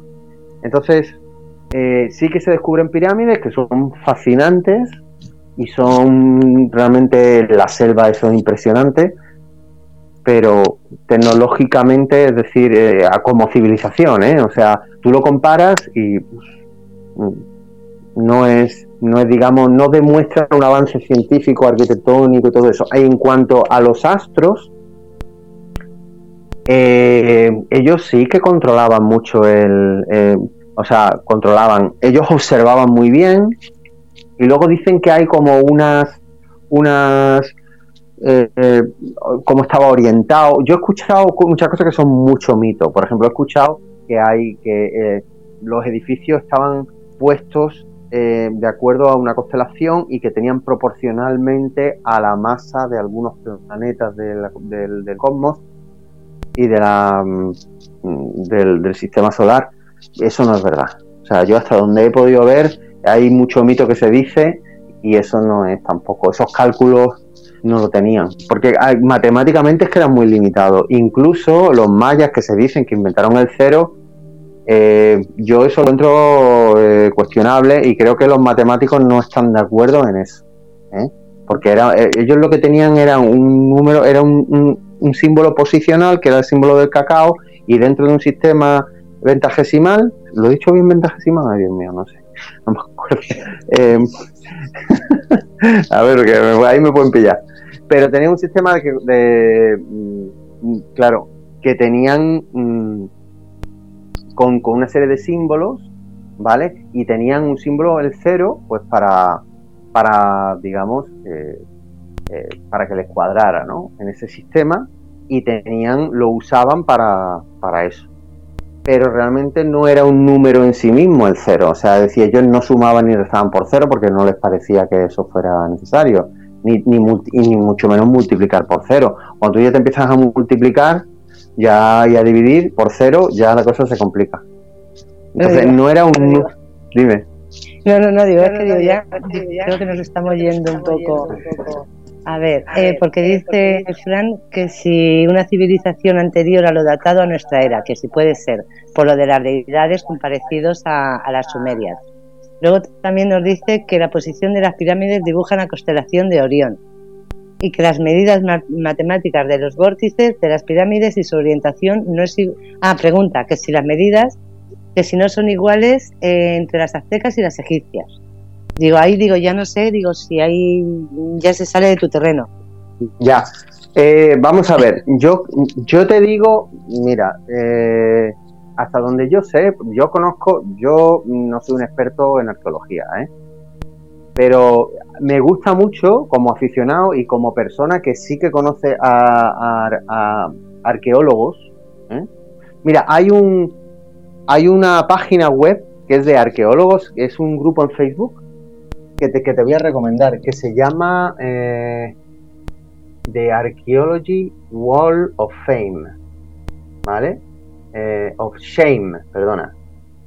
The Archaeology, si, si hablas inglés o tiene un poquito de maneja. No, pero yo ya lo busco, lo voy poniendo. Vale, eso es. Se llama The, the, Archaeology Wall of Shame, ¿no? Que sería como en vez de Wall of Fame, sería Wall of Shame, que es el, el muro de la vergüenza de la arqueología.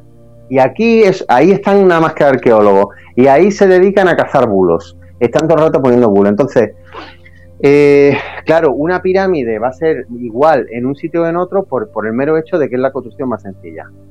Y porque tú todavía no eres capaz, no has desarrollado, no sabes hacer una bóveda, no sabes hacer un arco, ¿sabes? Pues entonces vas a hacer una pirámide.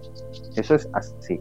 Entonces, eh, que sean iguales las medidas, mm, yo francamente, personalmente lo dudo, ¿eh? Porque, verás, no hay ningún sentido de que sean de que, de que sean, sean iguales. Que tú dices que es porque guardan una proporción con los astros. Hasta donde yo sé, según me comentan mis amigos arqueólogos, eso no es verdad. Entonces muchas veces hay que, hay que mm, consultar las fuentes de, la de los arqueólogos y echarse un amigo arqueólogo. Yo lo recomiendo a todo el mundo. Porque te quita muchas, mucha, mucho mito, ¿no? Mm, pero bueno, es decir, eh, a lo mejor se ha dado el milagro de que sean iguales y tal, bueno, yo qué sé. Yo creo, yo creo que no, sinceramente. Yo creo que no. Yo creo que está muy. No he visto ninguna evidencia de eso, ¿no? Yo creo que sería. Eh, vamos a ver, yo te puedo recomendar que leas. Eh, te voy a recomendar un arqueólogo mexicano que se llama Matos Moctezuma. Matos Moctezuma es mexicano, es una eminencia en su país y hace poco ha sido reconocido en España. Y él ¿Tiene algo que ver con Montezuma? Eh, pues puede que sea descendiente, puede ser, puede ser. Es que Montezuma, Montezuma es, hay muchísimos Montezuma repartidos por el mundo, porque lejos, porque por eso vuelvo a decir un poco la idea del exterminio. O sea, si es que hay Montezumas a punta pala, pero si es que el que fundó la Guardia Civil fue un descendiente de, de Montezuma II. Eso, eso es un episodio fantástico, fascinante de la historia de España que desconocemos. O sea, hay que, eh, hay que contarlo más. te tienes que venir otro día a contarlo. otro día, me vengo, de verdad. Sí, sí, sí, porque es que quiero que me cuentes también, porque mira, ha dado la casualidad de que creo que hace un par de días, eh, de eso que estaba viendo la tele y me quedé detrás de una película, vino otra, y, y justo estuve en una de la Inquisición, además fue de, se sale, vamos, es uno de los protagonistas, eh, Francisco de Goya. Sí. Y, y, me acordé de ti, además es que me acordé de ti, digo, mm. tengo que preguntarle, porque claro, todo lo que hemos leído, lo que hemos, lo que sabemos de la Inquisición, que es lo que tú has dicho antes, que no es como se cuenta. sí. Y, Totalmente. Y claro, yo es que lo que vi, lo que he leído, digo, porque yo tenía tres libros de la Inquisición, que me los leí y digo, a mí me habrían quemado en esa época. Eh, sí quiero que me cuentes un poco que... ¿Te hubieran quemado a ti por qué? ¿Por, qué? ¿Por, qué por, bruja, por bruja, por... Ah, por, bruja. por llevar la contraria, simplemente. Por llevar la contraria, por bruja. Sí, pero, bueno, mira, las brujas, las brujas eran gente, eran gente que eran, mira, eh, realmente no hay una conclusión, no se puede concluir, creo que largamente, sobre todo, eh, bueno, que, la Inquisición creyera en la brujería realmente por sí, es decir, sí que es cierto, lo que había una era una preocupación, sobre todo, de salud pública, porque la, y sobre todo de orden público porque creaba muchas trifulcas entre la gente, la gente es una bruja, entonces me está echando mal de ojo, no sé qué, entonces había como, se usaba mucho como excusa para, ajustar cuentas, y luego había mujeres que envenenaban a sus maridos, y eso ya se llamaba bruja, porque ella hacía una poción, pero realmente, o gente que, o brujas que hacían ungüentos y hacían, aplicaban lo que sea, tratando de pasarse por curanderas, y que realmente lo que estaban haciendo era mm, envenenar a la gente, porque realmente no tenían conocimientos. ¿no? Decir, te hacen una poción con esto lo otro, no se sabe qué, y la gente, pues crédula y que no tenía ningún recurso, iba y se la tomaba y se moría. Y entonces había una preocupación, había una preocupación de salud pública. Y por eso muchas veces ahí está el tema de las brujas. España, por cierto, es el país que menos, el primero de los, de los que primero abole los juicios a la brujería. Y ese es Salazar, después del famoso caso de las brujas de, de Zumarragundi, de Zumarragurdi, eh, Zugarramundi, eso, gracias. El famoso caso mm, ya abole el, los juicios, porque ya dice, mira, aquí ya se ha acabado, esto, esto, no puede pasar. Y eso fue una gente que se volvió, eh, se, se, ensalzó y se, perdió los papeles y ajustició por su cuenta a unas mujeres acusándolas de brujas, ¿no? Y entonces llegó ya un, inquisidor y dijo, mira, aquí, ya, aquí por la Inquisición, esto ya prohíbe que esto vuelva a pasar. Aquí no se va a juzgar ninguna bruja. Y entonces, eh, eso, eso pasó a diferencia de, otros países, ya cuando siglo, un siglo más tarde estaban todavía las brujas de Salem. Años más tarde todavía, eh, Estados, en, la, el actual Estados Unidos, se estaban jugando a brujas, ¿no? Eh, bueno, es decir, fueron los que menos intensos y, antes de que me hagan la pregunta, eh, decir que la, Inquisición no ejecutaba a indígenas, porque no tenía jurisdicción, no tenía jurisdicción sobre los indígenas. Esto lo quiero dejar muy claro. O sea, eh, esto no me lo estoy inventando, ni esto es así. La Inquisición no tenía jurisdicción sobre los indígenas no los podía juzgar y mucho menos los podía quemar en una pira, ni los podía acusar de, brujería, ni los podía acusar de nada, porque no tenía jurisdicción. O sea, es que porque, ¿por qué? ¿Por qué no tenía jurisdicción? Porque se les consideraba gentiles y gentil es un no creyente. Entonces tú no puedes juzgar a una persona que no es creyente, porque es que no, no conoce las normas y uso y costumbres del, cristianismo. Pero la Inquisición, también estuvo allí. ¿Estuvo allí?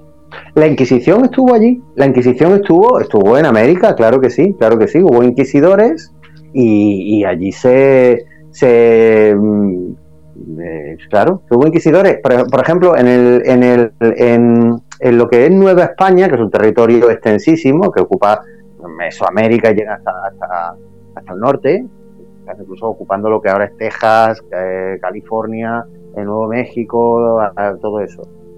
Em, hubo, hubo un tribunal y era un tribunal y en 300 años, pero un tribunal muy pequeño que tenía muy pocos, muy pocos funcionarios. O sea, no era esta, este mito de el ojo de Saurón, ¿no? Que todo lo ve, ¿eh? el Señor de los Anillos. No, no, o sea, eran muy pocos funcionarios, se ocupaban de unos casos puntuales y en 300 años tú dirás, bueno, ¿cuánta gente han ejecutado? En 300 años han ejecutado 43 personas en Nueva España. O sea, vamos a, hacerle un poquito la matemática. O sea, compara eso con el, con el corredor de la muerte de Estados Unidos hoy día. y ninguno de estos era indígena. Ninguno era indígena, porque no tenía jurisprudencia. ¿Vale? Jurisprudencia, no jurisdicción.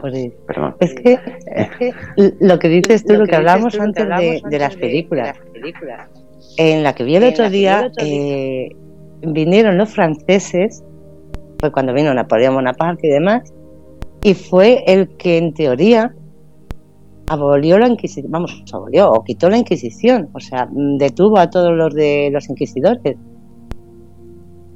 No hubo una detención como tal que llega y decir, estés cometiendo un delito y tal, eso no fue así. Lo que sí que ocurrió es que con la, con la Constitución liberal, la PEPA, la de 1812, se, se abole la Inquisición. Se decide acabar con la, Inquisición como, como, como institución.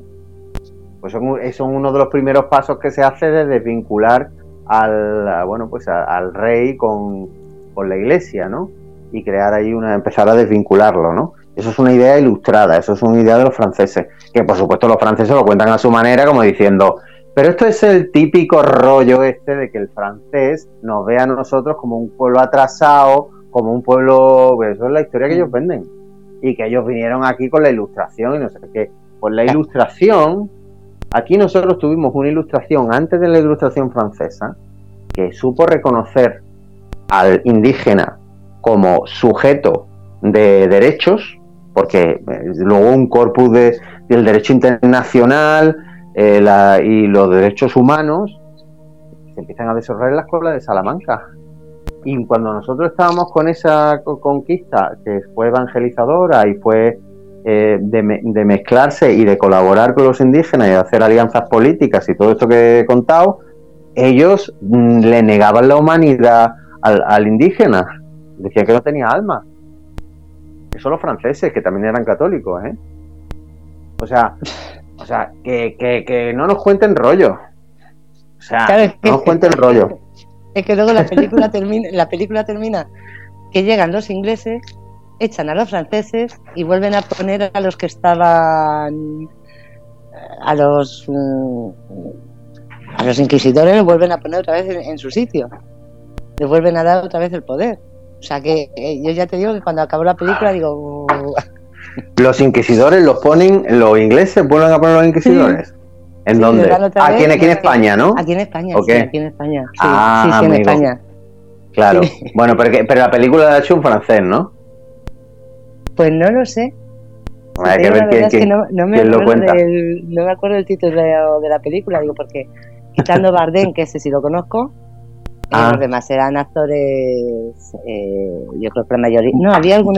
Ah, sí, había algún español también, porque el hijo de la duquesa de Alba es el que hace de inglés, que no sale nada más que en una escena cuando llega, ah. montado a caballo.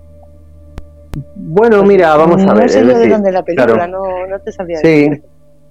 Bueno, yo hay que leer, hay que leer más sobre la Inquisición. Es decir, es que tenemos asumido que la Inquisición era como la gran vergüenza de este país y realmente la Inquisición contribuyó a que no se mataran tantas brujas. Yo, yo sé que esto es muy... Esto es, dirá la gente, venga, ¿qué me estás contando? Es, es, eh, pero es, es decir, aquí la Inquisición lo que se dedicaba era a regular eh, regular los delitos que tenían que ver con la, con la religión. Entonces, tú salir a la calle y matar a una bruja o lincharla eso era un delito que tenía que ver con la, con la, con la, con la religión. Por lo tanto, se ocupaban de que tú no fueras por ahí quemando brujas por la calle. Y no, perdona, lo vamos a mirar nosotros y vamos a ver si esta es una bruja o no es una bruja. Y esa era la labor de la Inquisición. ¿Qué, la, qué, qué consecuencia hay en eso? En ese clima, porque hay que ver las cosas en su contexto. ¿Qué conclusión hay en eso? Pues que en Alemania, donde no hay Inquisición, la gente salía a la calle y quemaban brujas a por miles. Por miles. Entonces, cuando tú te pones a ver las normas, las reglas, pero perdona, los números de los ejecutados por brujería, te das cuenta que España está abajo, que es la última. No sé si está la última o la penúltima, pero vamos. Mm, entonces, mm, y cuando tú ves a los archivos a ver cuándo se ha ejecutado, tú te vas a Nueva España estaban allí todos los indígenas, todo no sé cuánto, ¿cuántos, cuántos por brujería hay? Pues yo no sé si hay uno o cero ninguno, es, que, es que no lo sé, pero o sea, hay 43, 43 asesinados en 300 años, ¿eh? A ver, entonces, eh, bueno, mm, el cine habría, habría mucho que decir también sobre, sobre la imagen que nosotros nos damos a nosotros mismos que no hay una voz para decir, bueno, oye, vamos a ver, eh, puedes ser crítico, puedes decir que, esto lo otro, pero mm, siempre esa imagen de atrasado, porque siempre estamos dándole, diciendo que los franceses eran la, pera limonera. Y, bueno, eh, a ver, es que, o sea, es que la Revolución Francesa, eso sí que fue, eh, hay que sí, hay que hubo muertos ahí en, pero, pero, ¿cuántos muertos hubo en la Revolución Francesa? De asesinatos y de exterminio de católicos que murieron en, la bandera, en el río, se cargaron a 6.000 mujeres ahogadas en el río porque eran católicas con la Revolución Francesa. Pero claro, eso no se puede, eso es, eso es como estar en contra de, del, gran relato de que, de que no, porque la Revolución Francesa, eso es, es lo más, esa es la gran, no se puede criticar. Sin embargo, nosotros tenemos que agachar la cabeza y decir que nosotros lo hicimos todo mal y que los franceses eran la gran cosa. Pues, pero a lo mejor los franceses también tuvieron lo suyo, ¿eh? Entonces, hay que... Dime. no, de lo que me doy cuenta es del gran desconocimiento que tenemos. Mm, lo que pasa es que, mira, siempre hay que. Lo difícil es pensar por uno mismo y, preocuparse y estudiar. Eso es lo complicado. Pero, Eso es lo complicado porque. Pero estudiar, vamos a ver, estudiar. si no te vas a, a los documentos originales, a las fuentes originales, y eso no todo el mundo tiene acceso. Porque estudiar, estudiar, estudiamos lo que nos han vendido. Pero es que te das cuenta de que lo que nos han vendido es una gran mentira. Es que muchas veces los que escriben los libros no son historiadores. Claro. Los que escriben los libros no son historiadores. Hay que leerse, porque claro, y leerse un libro de un historiador a veces es complicado porque es árido. Por eso nosotros la labor de Eros de Cavite es, es tratar de, de aunar, de acortar el camino entre el historiador y la persona de a pie, tratando de hacerlo atractivo, tratando de darle datos que a ti te, te piquen la curiosidad y que tú digas, lo que he escuchado yo que dijo el tío este, pues lo voy a ver si es verdad o es mentira, que te coja el veneno, el veneno por dentro. Dígame, ¿cómo? Y que lo, ahora vas tú y lo buscas. Los niños, por ejemplo, si tú les dices estas cosas, se pican, se, se, les parece fascinante y ya le, le entran ganas de leer. Pues eso es lo que hacemos en Héroes de Cavite, porque un historiador, pues, eh, eh, a veces es muy árido y las universidades ya no, eran, no son lo que eran antes. Ahora toda la divulgación y toda la, la, gente aprende con las redes sociales, aprende en YouTube desde clavar un clavo hasta la historia de ya, pero pero es que eso es eso es falso vamos a ver Ahora mismo lo que dices tú de YouTube, eh, de en YouTube cualquier persona te puede coger, te puede empezar a explicar y el problema es que la gente se lo cree.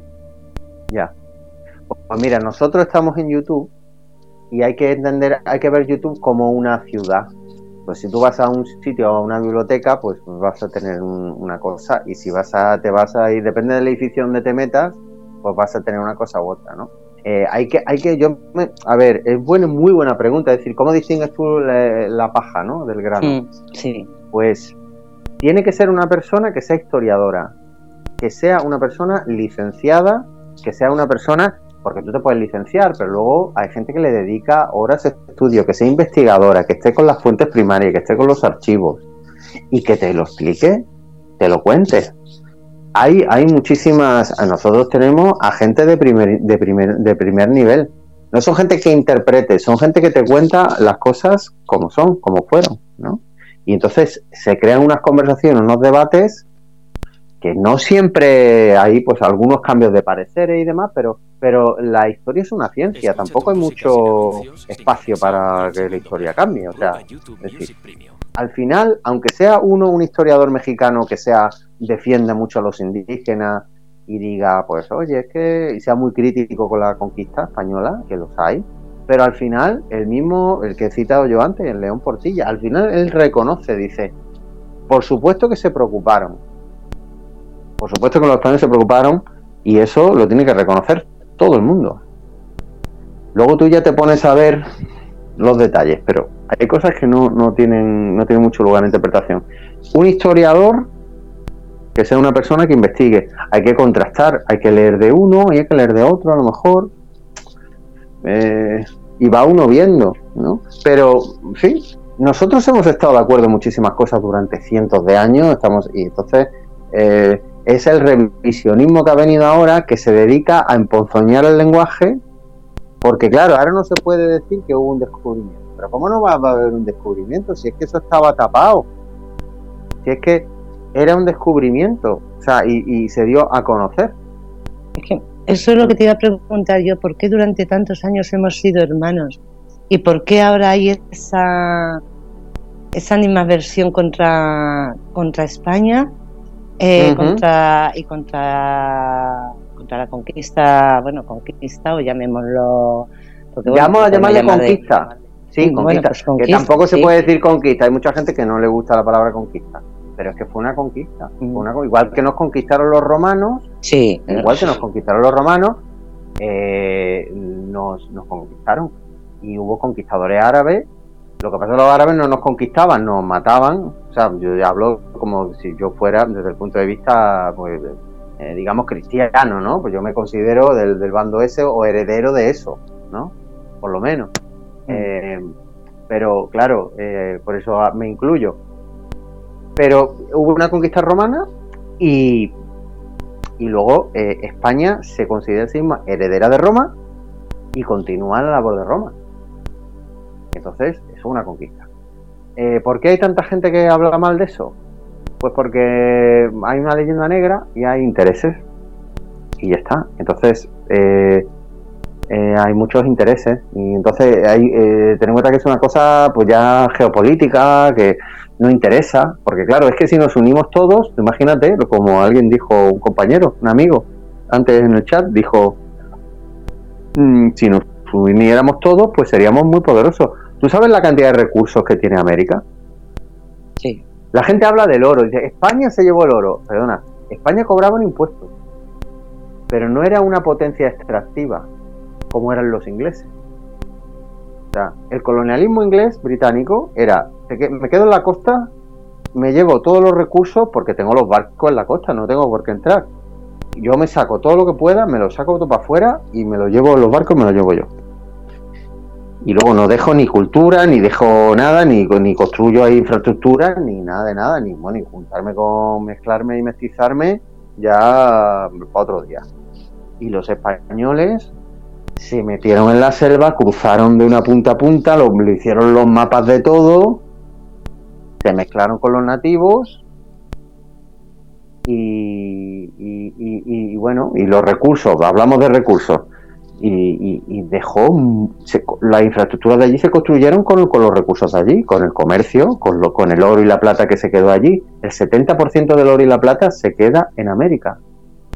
70% de oro y plata se queda en América. Y eso están los datos para cualquiera que lo quiera ver. Lo que pasa es que interesa contar eso porque hoy en día sí que hay un expolio. Porque las empresas eh, extractivas que hay son las mineras. Ahora mismo, por ejemplo, en, se puede hablar de Perú, pero, en México, por ejemplo, son canadienses, estadounidenses, francesas, estadounidenses. Entonces, se lo llevan todo, se lo llevan todo. Ellos lo que hacen es pagar unos sueldos, y, pero dejan creo que un 1% de lo que pagan, de lo que se llevan. Y, pero claro, la culpa es de los españoles, porque sí, vale. Bueno, ya te digo que, ya te digo que mm, no lo sé, siempre yo he visto ya, ya sé, Fernando, un, segundo. Eh, he visto que siempre hemos, estado unidos y ahora veo que, no lo sé, quizás sea política, como dices tú, que interesa que, seamos los malos o... Sí, no te quepa duda. Hombre, vamos a ver, primero para un inglés reconocer, un estadounidense reconocer, tú no, o sea, a nadie le gusta quedar de mal. Dices, yo que voy a quedar, yo malo y tú vas a ser el bueno, pues no, chico, no, no. Y por eso están tapando muchas cosas allí en las universidades de Estados Unidos, pues a costa de nosotros, para tapar sus cosas también. Entonces, bueno, eh, eh, claro, ellos quieren tal, y luego nosotros, pues no, no, no reivindicamos lo nuestro, pues entonces ahí un poco hemos dejado eso, ¿no? Y si tú hablas de este tipo de cosas, pues la gente ya enseguida pues te pone los apelativos que todos conocemos, ¿no? Pues un poco como que te insulta, ¿no? Bueno, entonces es importante que sobre todo porque siempre es bueno saber y, sobre todo para que el mensaje que uno tenga y pues saber para poderte defender un poco cuando, cuando alguien te dice cosas que, que te acusan de cosas muy serias, poder un poco decir, pues mira, pues mm, no fue así. Tienes que venir otro día, Carlos. está feliz diciendo, lo está feliz diciendo también, dice, tienes que volver pronto. Bueno, pues nada, cuando queráis. Tienes que volver otro día, digo, porque se nos han quedado muchas... Muchos temas, yo me enrollo como una persiana, ¿eh? Yo espero aquí que no... Me encanta, no, no, espero que, que, que, haya aprovechado. En fin, y que por lo menos tenga la curiosidad y de, de, cada uno que siga investigando, que puede ser con Eros de Cavite o puede ser por su cuenta, pero se puede empezar con Eros de Cavite, así que bueno, todos tus oyentes pues los invito a que a que, bueno, que sigan la, la por ejemplo, la, historia de los incas con Rafael Aita, que está de gira por España, que mira la cita, a ver cuándo pasa cerca de su ciudad, y nada, y que nos siga por redes, y a ver si habéis un poquito el, gusanillo de la historia, que siempre viene bien. No, además, ¿sabes lo bueno? Que con, contándolo con personas así, que lo cuentan como tú, de una forma tan que lo entendemos todo el mundo, eh, la verdad es que te pica todavía mucho más es mi proceso de es mi proceso de aprendizaje personal. Cada uno tiene el suyo y yo eh, he tenido mi propia revelaciones, ¿no? Mi propia epifanía, ¿no? Cuando he, leído, a, he contrastado, o sea, me he interesado y bueno, pues, eh, eh, en fin, es una cosa realmente bonita.